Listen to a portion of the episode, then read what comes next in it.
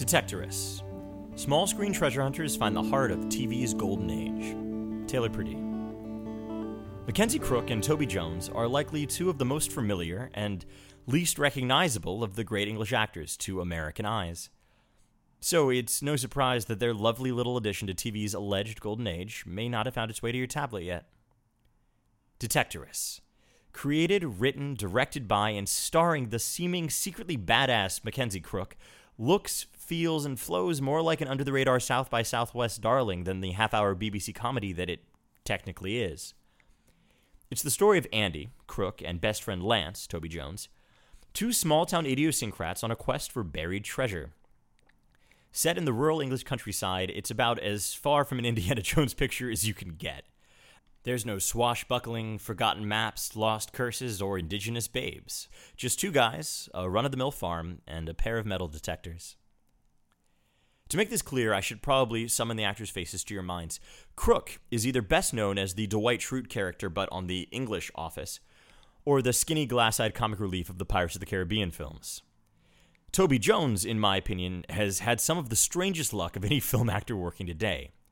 He once played Truman Capote, opposite Sandra Bullock and Daniel Craig. Unfortunately, it was the year that Philip Seymour Hoffman did the same. As if that wasn't enough for one lifetime, just a few years later, he was cast as Master of Horror Alfred Hitchcock against Sienna Miller's Tippi Hedren in Julian Jarrold, who directed Kinky Boots and Brideshead Revisited and is one of the most underrated period piece directors working today. Julian Jarrold's complex look at the infamous relationship of those two artists during Hitchcock's creation of The Birds. Needless to say, it was just when Anthony Hopkins was stepping into the same role.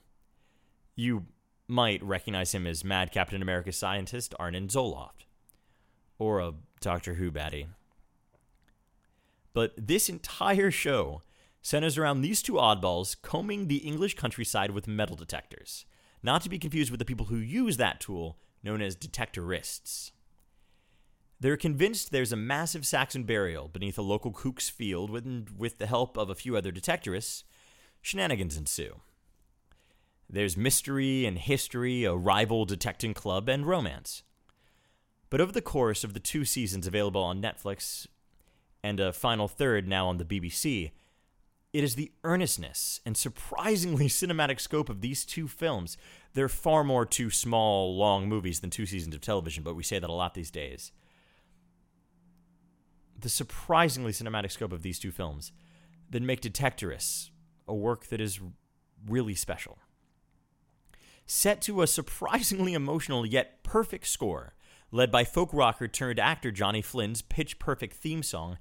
If you can't make it out to whatever hot indie festivals in your time zone, Detectorists will hit all the right beats. And if the series leads you deeper into the Johnny Flynn canon, all the better. Though he only has a brief cameo here as a local open mic heartthrob, Flynn's set to become a real art house darling. Sure, you might recognize him from his questionably titled series Scrotal Recall, now Lovesick on Netflix. He's popped up or led with Anne Hathaway in Song 1, Kristen Stewart in the overly critically acclaimed Clouds of Sils Maria, and last year's Genius as the young Albert Einstein to Geoffrey Rush's envisioning of the icon. But it's his music that'll keep you coming back for more. The Golden Age was supposed to make room for sweeping narratives and small screen auteurs.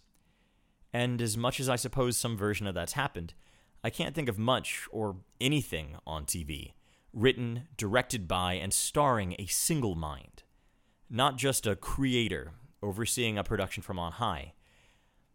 And it seems an inescapable fact that it's this singularity, this filmmaker structure given a TV show's outlet and resources, that make Detectorists perhaps the purest embodiment of the brightest parts of the small screen's latest golden age.